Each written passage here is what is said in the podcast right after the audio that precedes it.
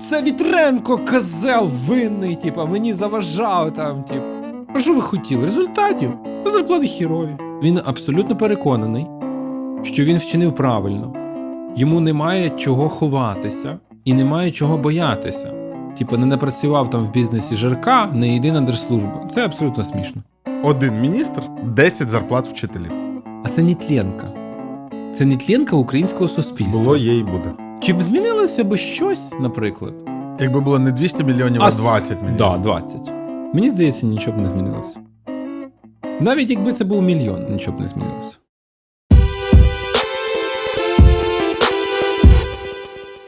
Всім привіт! Це 23-й випуск подкасту Гарне питання на youtube каналі УТ2, youtube каналі, на якому відео завжди публікується повністю, а не за допомогою цих прем'єр.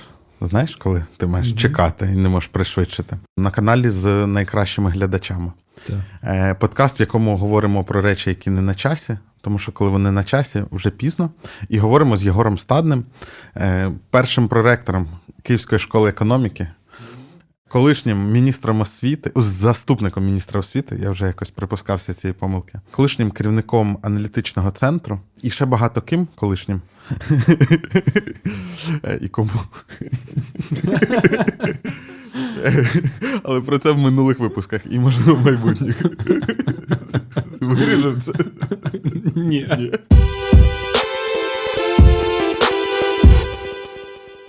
Хочу подякувати. Ем, В минулому випуску я в кінці анонсував, що я на Ютубі е, включаю спонсорство і безмежно дякую всім, хто долучився. Е, Це багато людей, це неймовірна кількість відносно наших переглядів і підписників. В мене там деякі навіть знайомі питають, а який середній чек і так далі. А я кажу: а от ви підписуєтесь, і там вийде відео вже скоро, прям, прям цього тижня, коли ми записуємо.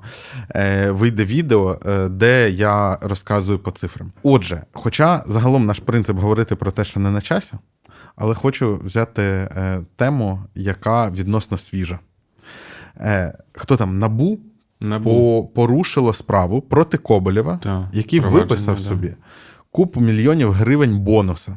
Суспільство розділилося, ну, Фейсбук суспільство, ясно, що по, по чому ми ще можемо міряти, на дві когорти. Одні кажуть, ну і правильно, нічого собі отримувати багато грошей. І взагалі, нарешті, набу зайнялось чимось толковим. А інші кажуть, ну як же так? Е, Все було правильно. Е, Тому перше питання: яку найбільшу премію ти собі виписував на держслужбі? Е, Я в, червні 20-го року е, попросив мені в кінці перед звільненням виписати оздоровчі 40 тисяч гривень. Дізнався, що існує оздоровчі 40 тисяч гривень, за які я купив е, річний абонемент в Інтосані. Абонемент це ну, це така квазі-страховка, тобто безкоштовний візит до е, якби, сімейного лікаря і Це страховка, але не від страхової, а від безпосередньо клініки. Я не плачу за кожен візит, а на рік маю типу, безкоштовні можливість відвідувати, коли мені там треба піти, горло заболіло і так далі. Дуже, і, дуже скучно. і лазерна корекція зору. Ого. Я зробив лазерну корекцію зору. Але ти робив недорогу собі лазерну корекцію, тому що ти ходив з цими випадаючими очима тиждень цілий. Да, це жорсткий біль був. Лазерна корекція зору, як відомо, робиться дуже швидко. Лідокаїнчик капають крапельками в очі, лазер попрацював, він працював 3 хвилини, я встав, ще посидів в якийсь там, типу, контрольний час у них, і підходить до мене медсестра е- і така каже такі слова: поки знеболювальна діє, їдьте бігом додому. Тебе не попередили? Де, де ну, про больові відчуття. е, Вони думали, що ти сам знатимеш, да? Ну як, вони сказали, що той спосіб операції, який мені підходить, він досить такий болісний буде після. Але я такий, ну окей, ну таке ж роблять люди, значить роблять. Вони мені дали дексалгін пігулки. Виписали я Згадки купив. медичних препаратів не є рекомендаціями для Так, вживання. Е, проходить приблизно дві години. Мене накриває дуже дуже такий е, ну, болісний, значить, болісні відчуття, біль високий. Е, я пишу в цю лікарню, кажу народ, типу, що ще можна взяти? Вони такі е, кітанов. Я такий, він же по рецепту. Я кажу, дуже попросить Е, вас побачить, вам дадуть. Він такий, ну, типу, попробуйте. І я приходжу. Я йду в аптеку, а ще особливість, типу, льються сльози безкінечно. Максимально безкінечно льються сльози. Ти не можеш розплющити очі, дуже все болить. На світло ні на що не можеш дивитися, просто льються сльози, заплющені очі. Я приходжу в аптеку в такому вигляді. Е, Провізорка мені каже е, по рецепту, а я їй кажу таке. Фразу я цю запам'ятав. Я сказав їй: я зараз від болю буду дертися на стелю. І Я думав, мені, там буде щось погрозливе в її бік, ні? і вона одразу видала мені одну пастилку кітанова. З тих пір у мене є наркотики вдома. А ти її не використав? Ні, я використав одну таблетку, мене А, а, одразу просто- попустило, максимально одразу. Е, прям я вирубався на годин 15, заснув. І на наступний день уже просто неможливість дивитися на світло, і сльози льються рікою. Що, в принципі, набагато легше. Ну, набагато легше, потім просто, типу, ти тиждень такий ходиш, типу, ці сльози. У мене з Нестом був ефір, такий тренінг для вступників. І я сиджу в сонячних окулярах, і в мене, ну, я, бо я на світло не можу дивитися. Ну, хоч перед монітором, хоч перед чим, не можу дивитися. І просто сльози з-під окулярів. І це такий феноменальний тренінг для вступників. І сльози, і я одразу всіх попередив, не звертайте увагу, що я плачу. Це просто вода. Е, так от, Коболєв. Да. І премія. Ну там які аргументи за проти? Ну справді є в е, на держслужбі і в роботі в державних підприємствах, і в приватних підприємствах є практика преміювання за якісь досягнення. І є якісь різні обсяги допустимі е, цього преміювання. І в те керівництво Нафтогазу справді зробило дуже круту штуку. Вони там з, зробили, ну це всі експерти кажуть, що це була пророблена велика робота. Вони там виграли суду Газпрому. Та ладно. Е, не важко, да? Та кожен може це. Ні, ну я зараз. Іронізуєш, да? Да. До речі, зараз мені здається, у Газпрому набагато легше виграти суд. Це що, коментатор? Ніж ну, тоді. Бачиш, багато людей переконані, що це про репи. Ми, ми, ж були, ми ж були праві, да, що там було вигравати. І далі виписується премія, і багато хто каже, що вона не ринкова. Хтось каже, що вона зовсім таки ринкова. Потім там ще на них наїжджали, що грошики вони собі одразу отримали. А е, надходження від Газпрому вони були ще там декілька років.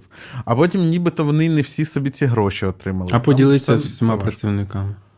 50 тисяч зайнятих людей в системі групи компаній Нафтогаз Ого. мусили всі отримати по премії. До речі. А чого ні? Ну, А слухай, новорічні ти, ти, подарунки? ти зала- зараз тролиш, е, поясни, чому це нормально. Мені імпонує а, позиція суто арифметична. По-перше, якщо ми вдаємося в вправу, типу, скільки там мільйонів було гривень, я вже не пригадую, здається. типу, да. Тобто, якщо ми вдаємося до цієї арифметичної вправи, то ну, добре, ми виграли справу на е, десятки мільярдів доларів. Тобто з нашої киш- з твоєї кишені, з моєї кишені, а також з кишені 40 мільйонів українців, а може і більше, та, е, не було витягнуто якоїсь значної суми да, зі всієї країни, бо це мав би бути очі- абсолютно очевидно для всіх. Нафтогаз це збиткова яма, яка мусила просто дотуватися з державного бюджету весь час. Тобто з державного бюджету да, мусило би це бути витягнуто, тобто з податків. Ось, е, відповідно, це, я боюсь помилитися, але це чи не 80 мільярдів а, доларів. Ми а, позбулися ярма купляти певний обсяг газу у Росії. Тобто там було заборонено, що купляй пей або щось там. Да? Купляй або плати. І там ціна. якось так. Бери або плати. І ціна була заборонена. Тобто досягнули, що якби ми не зобов'язані певний обсяг газу купляти кожного року, і не, ми не зобов'язані по цій ціні купляти його. За ціною нижчою будемо купляти. Тепер, хто хоче займатися вправою, типу, яка премія висока чи низька, чи за, занадто висока, то давайте тоді знайдемо ось цю шкалу. Е, Ось пропоную шкалу в 80 мільярдів доларів. Ну, дивись, ти коли е, був заступником міністра, ти готував проект по залученню кредитних коштів. 200 мільйонів доларів для вищої освіти Для, е, от, Під це смішний відсоток. під смішний відсоток. Ти Тобто розумієш, віддавали би ми менше, ніж інфляція долара. Ми отримали ці гроші? Да, отримали. І вони от зараз після ну вони використані були не на ці цілі. Вони допомогли виплачувати зарплату освітянам певні місяці по всій Україні. О. Е, ну там, мабуть, це дозволили зробити. Да, Світовий банк одразу сказав, да, платіть по поточці, не на капіталку. Взагалі-то залучення таких грошей теж має оплачуватись. Чому е, ти собі не виписав премію за е, залучення цих грошей? Це теж можна порахувати. Ну, типу, на ринку, навіть для позики держави, там є якісь відсоткові. От можна порівняти, о, наприклад, з вартістю облігацій зовнішніх. От який був відсоток на євробонди, ви залучили гроші на скількись відсотків дешевше. Це е, вигода, ну там, мабуть, не мільярди гривень, а ну, мільйони гривень. Угу.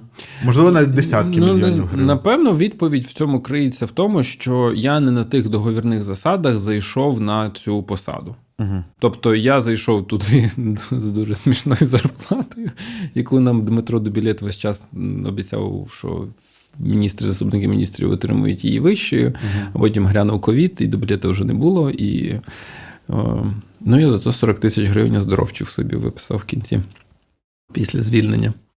До речі, просадивши з сімейного бюджету, я вже забув, скільки я там витратив, щоб працювати в міністерстві. Ну, заощаджень, власне. Ну, заощад. Зайшовши на посаду, як- якщо перед цим я сказав, дивіться, і мої умови компенсації ось такі. Я, наприклад, знаю, що можна залучити кредит, припустимо, а це буде моїм KPI, І якщо я залучу його, то, будь ласка, мені такий от бонус виплатять. Це зараз я описую абсолютно нереалістичну ситуацію для державних службовців. Нагадую, що е, Коболєв не був державним службовцем. Це був найманий топ-менеджер. Публічного акціонерного товариства, тобто, кажучи, де от держава є, тримає є контрольне якесь пакет. о- освітянське публічне товариство, там якесь, Ага. яке друкує підручники чи щось таке, чи немає? Ні, ні, ну ти Прям видавництва зовні- якісь. Якби просто, от, мені здається, Депешки Міненергетики, чи що? от, наприклад. Депешок купа дав в моні. От. І тобто, якби ти прийшов і під цю депешку, то там би ти міг собі таке прописати. Якби я прийшов в депешку, припустимо, яка, наприклад, займається всякими. Є така, типу, ДП інфоресурс, яка займається електронними базами різноманітними, в тому числі, типу, от в, в освіті. А, хто студенти дум, знають, що коли в поїзд сідаєш, то можна студентський, от, е, і там воно е, у провідника зчитували. Раніше це була пластикова карка, тепер там в дії показує, що воно все зчитує, то це, типу, йде пелінг до тої бази. Да. І ти такий приходиш і кажеш, так, ой, щось тут стільки вінди, я пересажу всіх на Linux, це буде безкоштовно. Да, я такий, типу, я продам якісь послуги чи ще щось там, типу, заробимо грошей від е, мобільного оператора якогось там по контракту такому, то по якомусь проекту.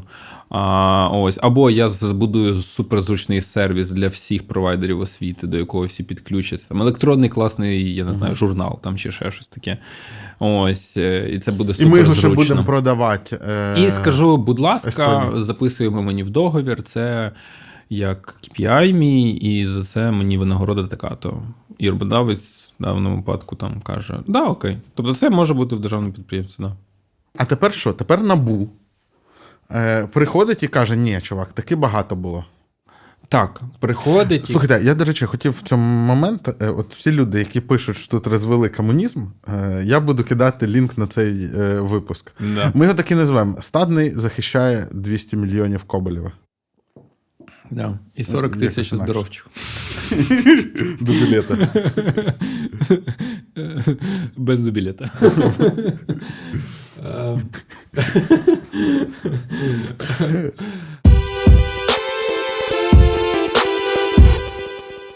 Ну, якщо ви вже беретеся визначати, то давайте придумувати як. Бо ж не можна просто сказати, а у мене зарплата тисяча доларів, тому це багато.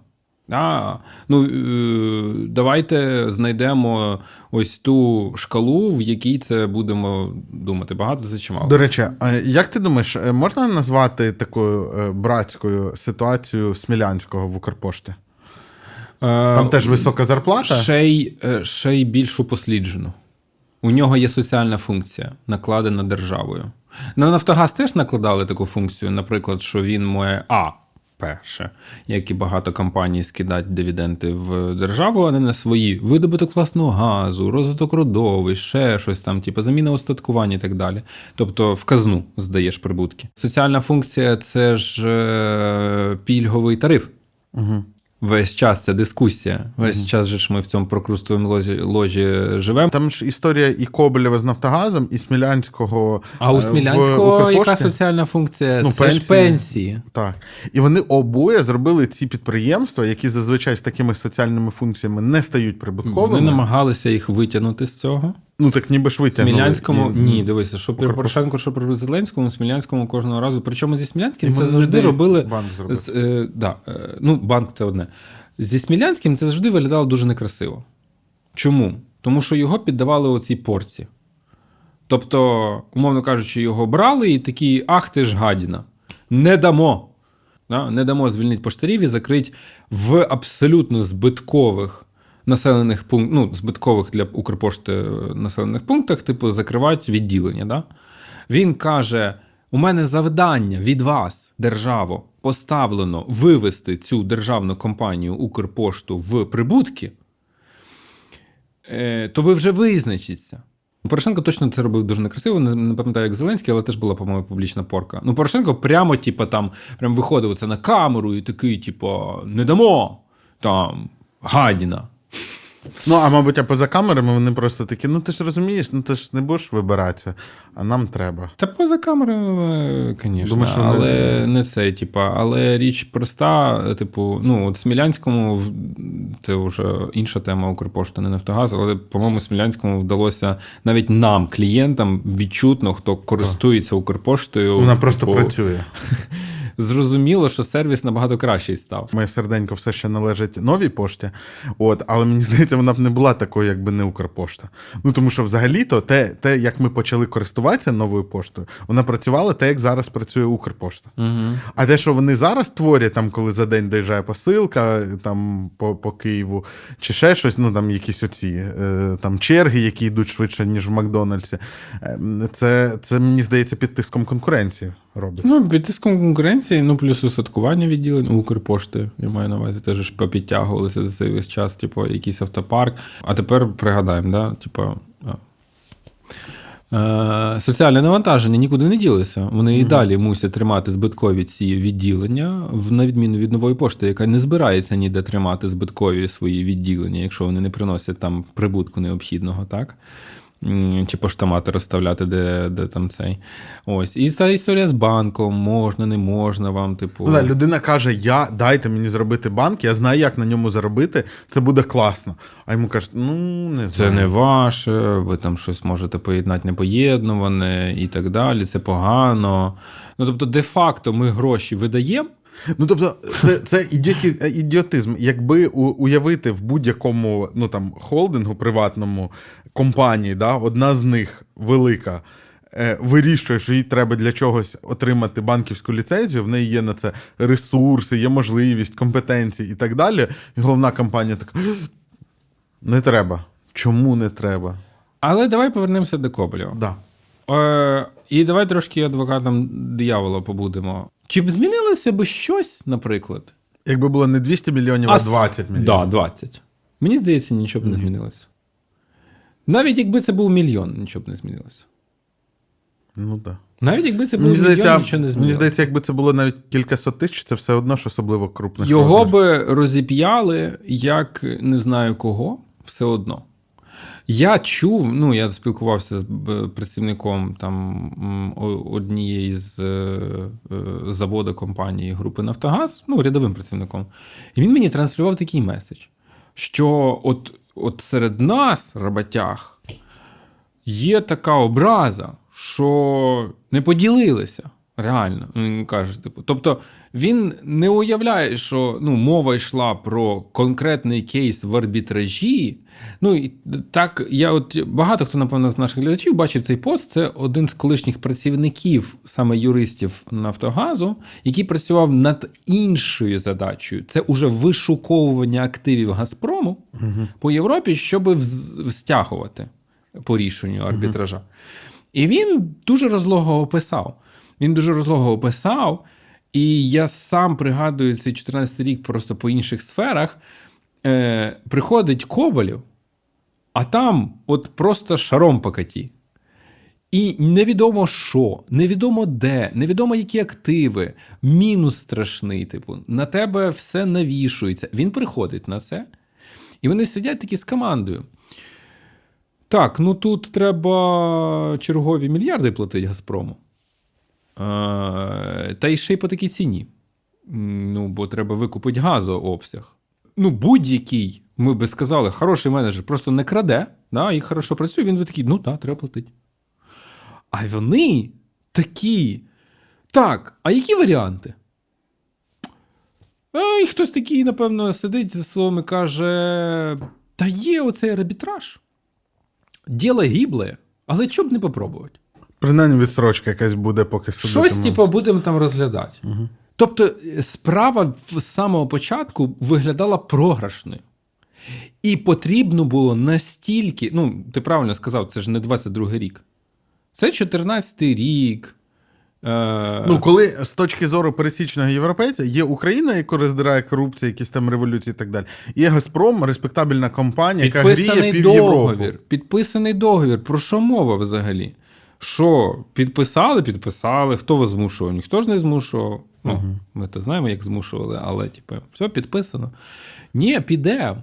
А як? Просто знаєш, що чому ще виграші в, в судах е, обесцінюються? Тому що здається, ну суд це ж про справедливість. Угу. Значить, там не було такого зобов'язання. Юристи посиділи, почитали, Да. Значить, значить, написали листи довгі.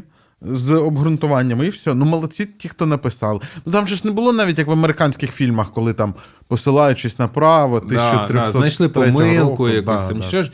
Отже, абсолютно очевидно, що це була не наперед задана виграна справа, що це було справді ну, досягнення певної, я не знаю, і креативності, і фаховості, і якоїсь неординарності, і нахабності. І напевно властиві, ну якось не всім менеджерам, да, і не всім командам властиві такі риси, щоб отаке от, от зробити. Тобто не рядові працівники заводу десь в надвірні нафтопереробного чи ще десь там да, досягнули такого успіху. А саме оця управлінська команда, яка саме тоді прийшла, прийшла вона на відверто несприятливі умови, в абсолютну просто безодню мусила себе готувати і точно була готова до купи сюрпризів. Ти ж виходиш, тобі ж не дають перехідну книгу. Ось, будь ласка, ми провели аудит. Ні, ця команда в Ростов поїхала попередня. Тобі ніхто не сказав, Да, вони типу, там відтворювали деякі відділи Нафтогазу з нуля просто. Ну, Ну, не з нуля, а на папірцях, які залишились в кабінеті. Я впевнений, що вони просто документи не могли знайти деякі якісь важливі. Це все треба було збирати по якихось дещицях, там десь е, по закутках і так далі. Ну тобто, і ще наскільки я розумію, він туди приходив саме з ось такою вимогою, що я йду на цей нуль. Е, от не знаючи куди. І якщо я досягаю ось цього, ось цього, да, тобто ставки настільки високі, так, і ми, ну, це ж Нафтогаз. Ну, тобто, ти, умовно кажучи, воюєш за, за, за цей вічний пільговий тариф, за все оце. Ти страшно непопулярний там, і так далі. І так далі. І він Ну, і при тому, що сам Коболєв, він супер е, потрібний на ринку фахівець. Так, очевидно, що позиції можна було безпечніших і тиху, тиху плавну гавань знайти. Я ще знаю від е, людей, які безпосередньо з ним працювали, е, що е, він справді ну, професійно дуже етичний. Взявся, пообіцяв. Ну, типу, працює просто до скону, щоб ну, це досягнути. Та?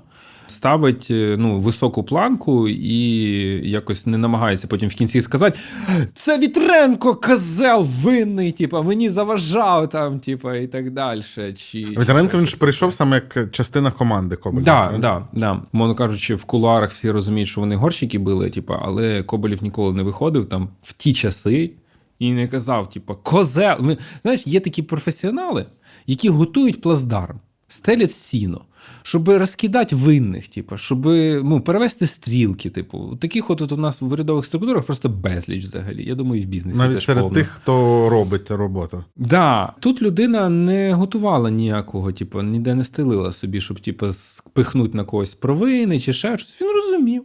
Та, і вони йшли. І вони розуміли, який це буде ризик, якщо. Ну, вони наймали і команди різноманітні, да, і міжнародних радників якихось, да, і е, розуміли, що якщо програють, Да, їм би сказали, ви розтратили купу державних Да, грошей на да. дорогих юристів своїх Да. знайомих, які були і не потрібні. І все. І набу прийшло би. І набу прийшло би. да, чому заплатили адвокатам? Да. А скажи, от ну зрозуміло, ти ангажований е, Коболєвим, але що відбувається тоді з набу? Виходить, що А незалежний НАБУ, орган ось, ми стає перейдемо до політичним іншого. заручником. Ми е, е, пам'ятаєш, колись я в випуску, е, в випуску про Конституційний суд сказав таку тезу, що можна ж бути хитрішим і використовувати Конституційний суд Угу. для своїх цілей, просто розуміючи, що він по-іншому вчинити не може, і значить його ставити от перед таким фактом. Та? Тобто тут так само. Тобто НАБУ ж мусить ініціювати, якщо я не знаю, хто там звертався, не звертався, сигнали подавав, не подавав, якось інформував, мусить ініціювати. Прокуратура антикорупційна мусить відреагувати? Ну, мусить відреагувати.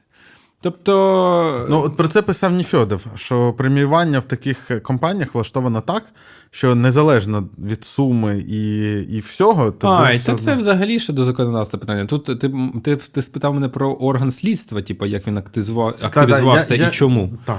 Тобто його реально просто застосували в цій комбінації. Да? От він по-іншому не міг вчинити цей орган слідства, як, е, окрім як почати да, це провадження. Очевидно, е, що ну, і, і інший орган не слідства уже у судової гілки повів себе е, уже не просто як е, інструмент, який сліпо використовується, антикорупційний суд, який не обрав йому арешт. Угу. Коболів же ж приїхав в Україну одразу ж після цього, а не сидів там за кордоном і так Тобто, далі. коли з'явилося Провадження він повернувся в Україну. підпровадження. Так. Тобто він прям іде по красивому до Я кінця. кажу, він етичний Угу. в професійній площині, тобто він не збирається, тобто він абсолютно переконаний, що він вчинив правильно. Йому немає чого ховатися і немає чого боятися. Ну, Він розуміє, що він може присісти. Ну, очевидно, що це не зупиняє. От міра його етичності полягає в тому, що ну, він може сісти, але тоді він буде до іншого арбітражу збира- звертатися. А, до речі, а його ж е, ЄСПЧ може там, ну чи. Ну, тобто він готовий, якщо це так піде, і уяви собі, як соромно нам буде всім як країні, якщо потім, ну я не хочу, не дай Бог до цього ще дійде, що ми ще його посадимо. Ну це просто смішно. Я на іншу хочу звернути сторону медалі тут. Вона у нас уже не двостороння виходить. На третю сторону медалі. Це власне. е, Знаєш, ти сказав на початку, ми будемо говорити е, не те, що не на часі, а щось таке з порядку денного, а це нітленка. Це нітленка українського суспільства. Було, є і буде. Тобто, цей умовний в лапках Коболєв, він просто як, ну, от е, ми ніяк не можемо подорослішати. Ну, ніяк не можемо под... От я, до речі, я не думаю, що у американців була би така е, проблема. От мені здається, у американців не було би. Ні, ну там взагалі, що чесна праця, то ок. Ну так, да, ну тобто, типу, ніхто би не думав е, ну, от, про такі речі. Ну, хоча, може, я утрую і помиляюся, але у нас це просто біч наш. Візьмемо не Коболєво, візьмемо якісь, ну, умовно кажучи, якщо зараз заікнутися, що міністр, наприклад, має отримувати ну, бодай стільки, скільки отримує. 10 зарплат вчителя. Да. Да. Один міністр, 10 зарплат вчителів. Да. Це буде десь тільки 180 тисяч гривень, так? Це, це буде е, тисяча людей, протестуючих на вулиці. Так, слухай, а зараз навіть не 5, так? Тобто у нас міністра освіти не цінують в 5 вчителів. Я не пам'ятаю. Ну, я можу сказати, скільки у нас були. Нам е, було 40. е, От грянув ковід і всі ці улітучі. А до ковіда? До ковіда е, десь е, 70 з копійками. Угу. Десь. Чи 60, з копійками, я вже забув. Потім ковід грянув, улітучились розрахунки до білета, е, які ми нас кормили завтраками, що підвищать, підвищать. І в мене ЗП стало 40 з чимось тисяч гривень. Зараз я думаю, що ну якісь там смішні цифри. І а, перше, ми ніколи не позбудемося корупціонерів, якщо там будуть смішні цифри. Ну, це банальні потреби прожи- прожиття, е, забезпечення себе і не проїдання. Ну, теза Федорова про те, що треба проїдати резерви, типу, не напрацював там в бізнесі жирка, не єдина держслужба. Це абсолютно смішно. М, Це смішно. Це, звісно, дитяча, інфантильна, популістична Е, Де, теза. де має в якому бізнесі має перед цим заробити міністр внутрішніх справ? Або в якому бізнесі має заробити міністр освіти? Да, да, да, да. Ні, я розумію, там ну міністр Федоров дуже ефективно продавав е, інфоциганські курси Да. і разом з Андрієм Федорівим.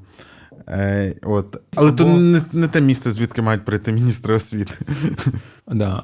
Або готуйте до кор- корупціонерів, або все-таки погодьтеся на те, що ця зарплата має бути і ті 10 вчительських зарплат, а може навіть і більше. Нікуди ж не зникає і звітність, і перед суспільством за результати е, на цій посаді. І, умовно кажучи, це йде в спайці. Ти отримуєш нормальну зарплату, ти показуєш результати, ти молодець. Ти отримуєш нормальну зарплату, ти не покажеш результатів, ти е, звільняєшся. Ось, е, ну, всі тут забувають, всі хочуть просто собі якихось неймовірних чарівників за е, кілька тисяч гривень. Е, і готових, е, ну, просто, я не знаю, там, на все, що хочеш. І, і стерпіти все, що хочеш. Тобто так не буває. Далі, ще одна штука. Немає розуміння, що чим бідніший чиновник в країні, ну, в плані офіційних зарплат, ну, тим біднішою буде ця країна. Де про те, що він буде красти, чи, чи про що? Дивись, я про те, що якщо ми ставимо зарплати високі на позиціях, автоматично, ну, ми ж не можемо роздувати бюджети.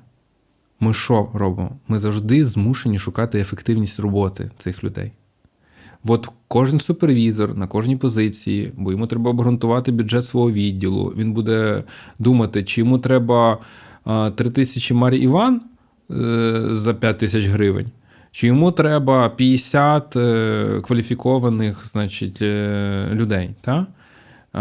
За вищі гроші. Да, а зараз же ж треба держслужбі там плюс-мінус декілька людей, це щось таке. Йому, ні- йому нічого не треба обґрунтовувати. Дивись, він, у нього завжди буде одна і та сама відмазка. Так зарплати хірові. А що ви хотіли? Результатів? Зарплати хірові. І це замкнуте коло. Ну нам треба зрозуміти вже нарешті. Чим вище, там буде набагато більший стимул просто тоді захищати цих людей, обґрунтовувати. А захищати як? Ну, результатами. Ну, очевидно, що в будь-якій дискусії, що перед Мінфіном, що перед депутатами, що перед суспільством, ти будеш виходити і казати: я плачу цій людині 6 тисяч баксів, наприклад. Чому? Тому що ось такий результат, ось такий результат і ось такий результат. І це, це ще знаєш такий момент, що ну, люди, якщо ми кажемо про топ-чиновників, це, як правило, люди, умовний Коболєв, е, там, умовно Новосад і так далі. Е, це люди, які можуть на ринку знайти, ну, кожен Да, на своєму ринку, знайти собі е, зарпла, ну, зарплати набагато більші. Так. Але життя у кожної людини одне. І мати, от як ми коли говорили про гріхопадіння політиків, ми казали, е, я казав про те, що а може у людини просто переклинуло після 30, і вона така. А я без квартири, де я старість зустріну. Ну так от, о, це якби смішний страх, якщо людина через це стає корупціонером. Але чисто по-людськи, це цілком собі причина, наприклад, покинути державну Да. чи політичну діяльність і піти заробляти гроші. Ти знаєш, до речі, мені колись сказали, що в деяких країнах також розрахунок на те, що вища зарплата, ну або нормальне, це ж слово неправильно, типу, нормальна зарплата на державній службі, на топовій позиції на державній службі, вона ще є тим чинником, який, ну, скажімо так, Це у нас на державну службу ще так кажуть. Так він після того піде і почне там заробляти, куди Ні, там. оце часто кажуть про Америку, що там же ж невеликі зарплати, але там вони потім йдуть в приватний сектор. Але в нас це не працює, тому що там не корум... ну, відносно не корумповане, там теж професійна робота, і там цей досвід отриманий, він потрібен е, приватному сектору. Увага! Е, якби ставте лайк, кому потрібен досвід, хто хоче собі в команду людину з якогось е, міністерства чи відомства. Ну, от я зараз почав говорити, а потім почав... Не кажучи про токсичність. е, От, я про це хотів звернути увагу, що людину інколи так дискредитують і вичавлюють, особливо якщо вона робить непопулярні кроки, що деякий пул роботодавців перед нею просто зачиняється. Через, власне, те, що цей імідж уже нікому не хочеться. Ти про те, що Гетьманцев, Гетманцев не знайде роботу в it компанії Mm, да, не знайде. Там, типу, антикорупційна норма, що тобі забороняє працювати в тому сегменті, в якому ти був регулятором, типу, певний час. Ось, е, що можна було б теж можливо трактувати, що це теж обґрунтовує. А це загальна практика, до речі, світова. Це прогресивно? Я думаю, напевно, популярна річ. Але це мало б обґрунтовувати, що ви закладаєте тоді певний рівень, певний рівень зарплати, який може також прокормити після цього людину, якщо Тобто, вона не може в цьому сегменті працювати. Секундочку, а я тут раптом подумав: от Михайло Федоров, е, він е, регулює it сферу ну, намагається. Я не зовсім розумію регулятор чого, його міністерства. Але намагається, так. Да. Намагається. Допустим, регулює. Ну. Тобто виходить, що він після цього не може піти працювати в ІТ. Після... Мгм. Тобто він проїдав свої заощадження. Але він може, а може, ти можеш в сфері, яку регулюєш, робити власний бізнес, Здається. створювати ні. компанію. М-м. Не маєш? Рік, по-моєму, ні. Тобто Михайло Федоров, після того, як перестане бути міністром цифрової трансформації, не зможе робити. Ну, давай, якщо ми по духу закону, давай не по букві. Бо по букві Мінцифра нічого не регулює, так? Да, мені здається, Окрім, ні. окрім визначення державної політики в сфері цифровізації і інформатизації. Це парадоксальна От. ситуація. Але по духу закону він не має йти ні в телеком, ні в IT. Угу. Прикольно. Угу. Е, уже це у нас такий е, куб, четверта сторона. е, що ж ми будемо робити з привабливістю? Якщо ми за демократію і ротацію людей на цих посадах, і ми розуміємо, що воно дедалі йде, Так, де, от- де- як- деградує і деградує. Як зробити, щоб було як в Америці, коли кожен хоче попрацювати в Білому домі або Да. хоча б постажуватись? І неважливо, Да. скільки там платять, Та. бо це настільки круто і престижно, що, що ще. А ми тільки відлякуємо і відлякуємо. Ти наживаєш собі купу проблем, ти наживаєш собі зіпсовану репутацію. Звісно, про мене дізналися люди набагато ширше, і набагато більше людей мене не любить, ніж любить, але і кількість тих, хто любить, теж зросла. Ось е, десь так. Але все одно, ну це якось не, Це в не, освітній не дуже. Да. Це якось все одно не дуже, коли тебе проклинає там набагато більше людей, ніж до цього. Е, Далі. Я, до речі, я колись, е, е, я здається, не розказував цю історію. Я колись був у Львові на початку повномасштабного вторгнення. І ясно, що підписався одразу на Фейсбук Андрія Івановича. І він нам пише: каже: місту потрібен керівник відділу освіти. Е, Треба, щоб зі знанням мов, з досвідом в галузі, молодий, прогресивний і так далі. Е, Я кидаю е, Єгору скріншот, Єгор відповідає: 18 максимум. 18 тисяч гривень. Так. Да. Я, до речі, потім в нього питав, він сказав, що більше 30. Так що І ще квартиру І ще квартиру. у Львові. Що не законно. Через 10 років роботи, напевно. Ну, це вже як домовитись. Може, ти йому пообіцяєш такі KPI, KPI. що ти квартиру отримаєш раніше. Да. Е, Це давай пояснимо, хто не бачив. Я, у мене було інтерв'ю з Андрієм Садовим на Доу, і я там питав, як він крутих е, спеціалістів залучає. Він каже: ми їм квартири роздаємо. Угу, угу, да. В Львівський міський виконком. Так. Давайте так, суспільству треба бути зацікавленим, щоб ротація кадрів і щоб була черга з охочих справді фахових на ці посади, на цю державну службу, державні компанії і так далі. І так далі. І кожен такий скандал, а тим паче провадження, тим паче суд, і тим паче ризик, що ти опинишся за гратами. Де кому воно не треба? Там просто-напросто люди будуть сидіти по своїх позиціях в комерційному секторі і будуть, а як не вони, типу, то їхні чоловіки і дружини будуть їх стримувати від того, щоб піти туди. Ну, це, це настільки lose-lose game, що я би за одне місце вішав політиків, які роздувають ці кейси, А за інше на іншому е, бачку Щоб врівноважити терези Десь, справедливості. де, десь треба зупинитися нарешті. Ми просто-напросто падаємо в прірву весь час. Е, Слухай, а ще політичний аспект. Е, Як ти думаєш, ну ти кажеш, що набу тут використали? Да. І суд насправді поки що, ну тобто, це виглядає поки що як Що готовий об'єктивно це розглядати. розглядати. так. Е, І насправді у нього є всі для цього механізми. Тобто він Ага. незалежний. А як ти думаєш, це ну, їм їх використали? Тобто хтось це ініціював? Хтось з виконавчої влади? Так. так. Хто? Я, чесно кажучи, так глибоко не сягав, не розпитував. Це, звісно, дуже цікаве питання, але очевидно, що воно не просто так винирнуло, не просто так збіглося в часі. Ось. І ну, мені здається, що ну, я цілком допускаю, що ну, якась п'ята колона так працює. Так? Тобто, ну, підкинути Тобто дровішок в внутрішні чвари різні. Там. росіян.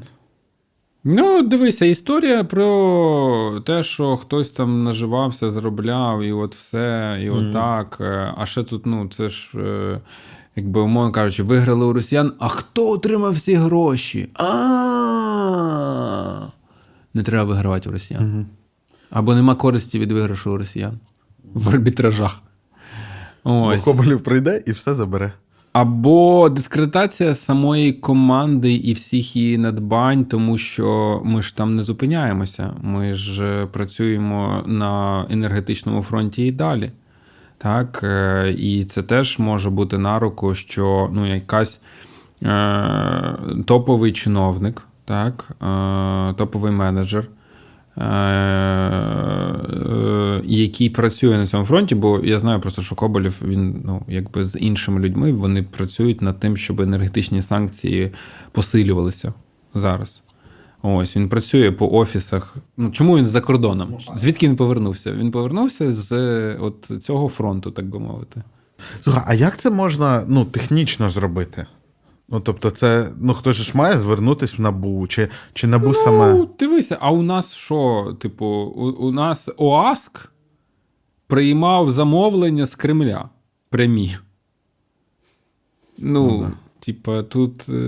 Ну, тобто, це на, на рівні там невисокого рангу чиновників. Це... Хтось з кимось домовились, Та, давай зареєструй, та, і воно покатилось. Але це одна з версій. Дивись, це одна з версій. Я не переконаний, що і всередині України хтось хотів би, і тут треба глибше копати. Це тільки одна з версій. Тобто може бути і інша. Хорошо, а може бути така конспірологічна версія, щоб показати Європі і Америці, що в нас всі ці органи працюють, А, ще вони одна, починають е, провадження проти невинної людини і її виправдовують. Е, ти мені нагадав іншу версію, що можна показати і на цьому кейсі дискредитувати саме набу. Угу. Принаймні в очах якоїсь прогресивної частини українського суспільства. Можна, можна. Коротше кажучи, будемо спостерігати. Угу. Давай переходити до наступної теми.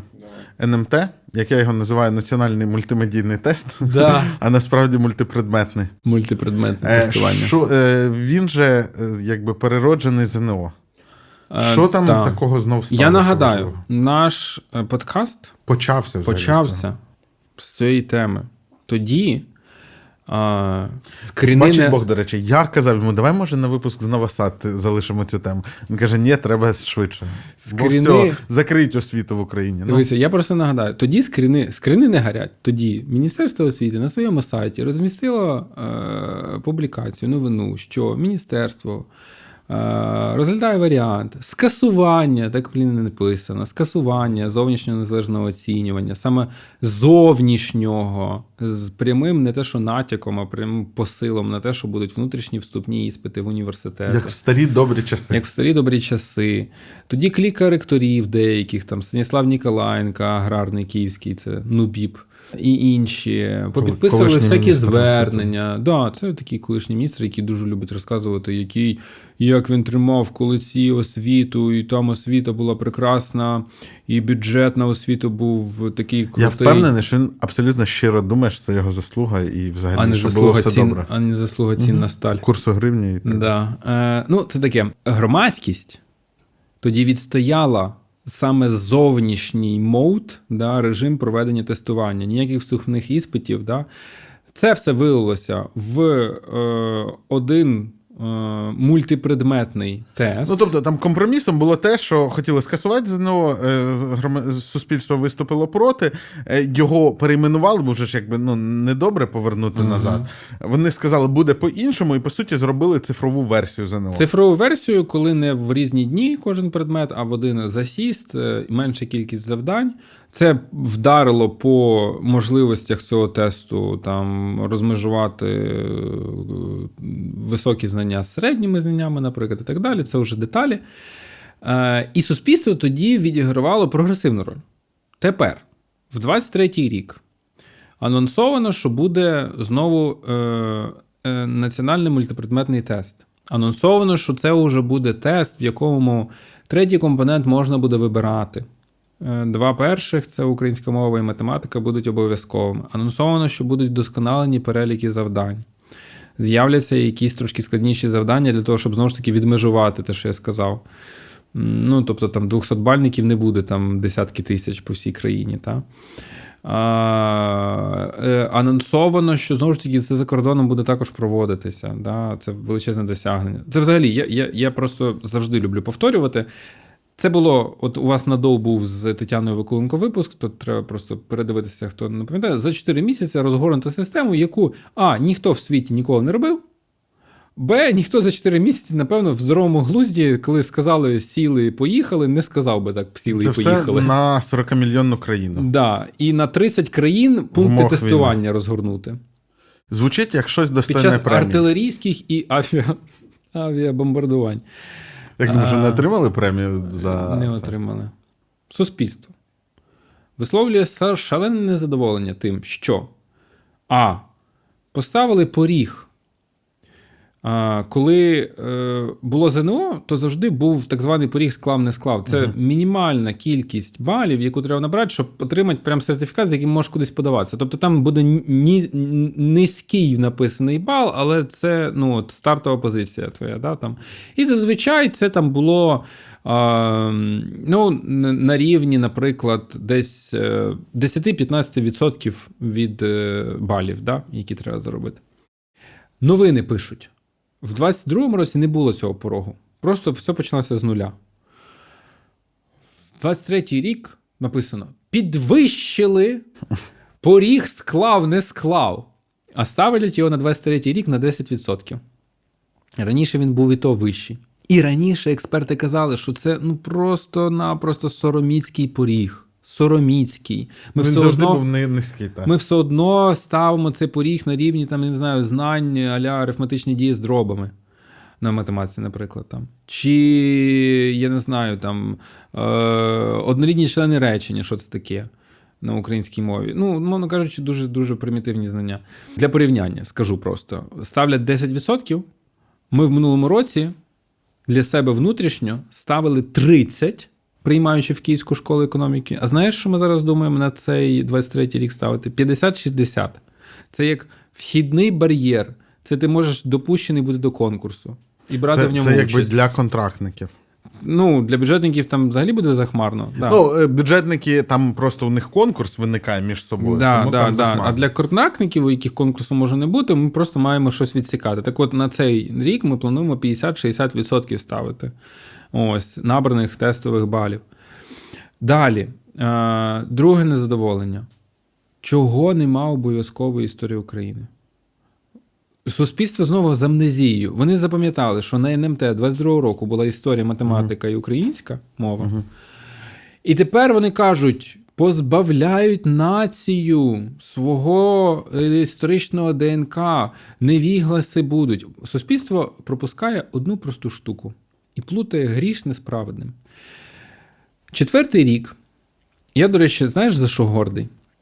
Я зараз скажу про четвертий рік. Четвертий рік держава скасовує державну підсумкову атестацію для випуску з середньої школи, середньої освіти. Четвертий рік це 2004. Четвертий рік поспіль. А, четвертий рік поспіль. Четвертий рік думав, поспіль. Давно. Угу. Тобто в 22-му, в 21-му, е, в 20-му, 21-му, д- 22-му, 23-му ДПА, державна підсумкова атестація. По результатам ЗНО.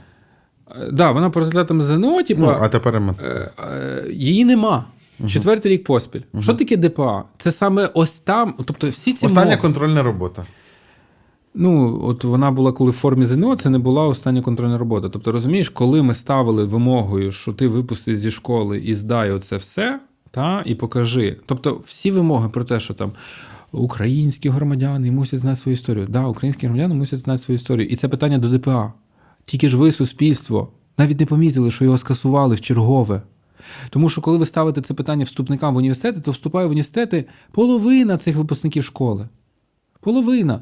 Якщо ви кажете, що ми маємо, як громадяни, мати якийсь е, певний багаж знань, і для нас важливо те, те, те перевірити, та, то давайте ми будемо вимагати не скасовувати ДПА.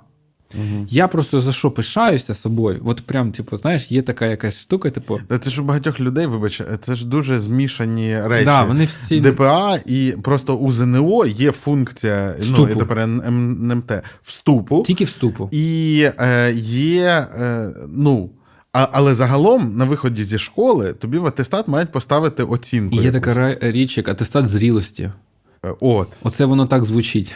так. І, і це туди оцінка. Це туди. Тобто ми, ми когось випускаємо зі школи, і от вони в 17, а потім е, повноправними громадянами стають та 18 років і йдуть голосувати на вибори, і все це робити, і дієздатними, і правоздатними. Повністю. Треба не, не до цієї корочки претензії, Да, а до тієї. до тої корочки. І туди історію України, якщо ми, а я теж вважаю так, якщо ми вважаємо, що вона там необхідна. А тут почалося. Але не потрібно для вступу. НМТ, потрібно всім історію. В'ятровичі пишуть. Як? І, до речі, ну, це суспільство починає розпинати Шкарлета, Ага. нещасного цього, за те, що він, скотіна, е, скасував обов'язкову історію, забувши, що вона ніколи не була обов'язковою. І забувши, що це вступні, а не випуск зі школ. І там і пишуть, як Тобто, українці. От мусять. слухай, ти, ти наїжджаєш на суспільство. Дивись, от щойно ти Я казав, хотів- що суспільство відстояло НМТ, але воно ж це, це І ті ж люди хочу- чи інші. І це я хочу, це саме ті ж самі люди. Ага. І я хочу оце підняти питання. Це просто приклад дуже довгий був підводка. У нас просто такі, це на конкретному кейсі. Але у нас завжди ось така штука. В одному це саме суспільство може щось відстояти прогресивне, але це ж саме суспільство далі, наприклад, там, імунітет депутатів. Ага. Ну так, да, до речі, я завжди був імунітет депутата. І я. Але А суспільство. ми, ми говорили про це колись чи ні? Мені здається, коли було Десь, про парламент, десь то говорили. говорили, да. Десь колись говорили. Тому що це інструмент, який має захищати від політичних переслідувань в країнах з несталою демократією. Да. І це якась теж таке трохи зачароване коло. В одному. Треба знайти оцих opinion мейкерів. Може, це сотник Парасюк. Може, це Я не е, знаю. журналіст української правди Роман Кравець. Може, це. Е, Ну, коротше, мені здається, має бути мозговий центр у цього колективного суспільства. До речі, е, я, я інколи чув від е, теж порядних людей, що ну, я кажу: ну що ж ти, типу, мовчиш? А він такий, так ти що зараз буду казати, так мене зараз затюкають. Ну, Ти розумієш? Тобто, О, тобто включається самоцензура. да. коли оцей починається вал, і там ти ж станеш уже в один ряд з Шкарлетом. Шкарлетом. Звісно. Важлива річ. Зараз, коли ми це пишемо, в уряді перестановки звільнили Тимошенка, там ну ці всі ОП, штуки, ага. і там завжди фігурує, що також депутати незадоволені шкарлетом. Е, як це в освітніх колах ведуться консультації Да, з ведуться. того, хто буде наступним і, на, на. Наче вже там все вже готові, ну тобто виписувати вовчий квиток і так далі, типу, але немає наступника. А ніхто не хоче. Ніхто не хоче. А чого ніхто не хоче? Тобто там уже є зріле рішення, що треба міняти, Ага, а хочуть міняти на щось пристойне ага, і когось пристойного. ага. А, є ніби ті, хто настільки. Е, ем, недалекоглядні і непристойні, але вони не підходять. Ага. Ось, а Є е, дурні, які готові піти, да, да? да, да. А далекоглядних е, і пристойних, а, і там не зовсім хочуть деяких, е, що не контрольовані будуть, чи ще щось таке. І, А, тобто там ще вибирають. і немає. Ну да, і немає. Ну, я не знаю. Ми скільки раз з тобою домовлялись закінчувати на оптимістичній ноті. Ну, дивися, оптимістична нота це те, що. А, та хоча б Шкарлета готові знімати. О, ура! Е, Дякую за цю розмову. Готові, але це не значить, що знімуть. Але. Зупинись, я тебе буду виключати мікрофон. Дякую за цю розмову. Е, Дякую глядачам. Ставте лайки, пишіть коментарі, пишіть якісь міркування з приводу. Е, Ставайте спонсорами цього каналу. До речі, виявляється, що з iOS е, там немає кнопочки спонсорувати, тому що Apple за такі платежі хоче 30%, а YouTube не хоче. Тому там в описі буде лінк, по якому можна буде клікнути, або зайдете з десктопа. Але здається, там можна поставити лінк, який клікнути, навіть якщо на iOS, можна е, підтримати. От, І Patreon ти додаш. і, і я збираюсь додати Patreon, але не факт, що я встигну до виходу цього. Але я спробую. Так, да, Patreon теж буде. Е, і, е, і пишіть, про що нам ще поговорити. І коментуйте. Ми читаємо коментарі. Так, Завжди. так. Що думаєте про Коболєва? Коментарі. І скільки він мав би скинути вам на карточку? Скільки- нормально. Особливо, якщо ви випускник е, якогось університету нафти і газу. Нафти і газу, так. Да. Вони автоматично мають. Так. Всім стипендію президентську від Коболєва. Дякую. Все, знято.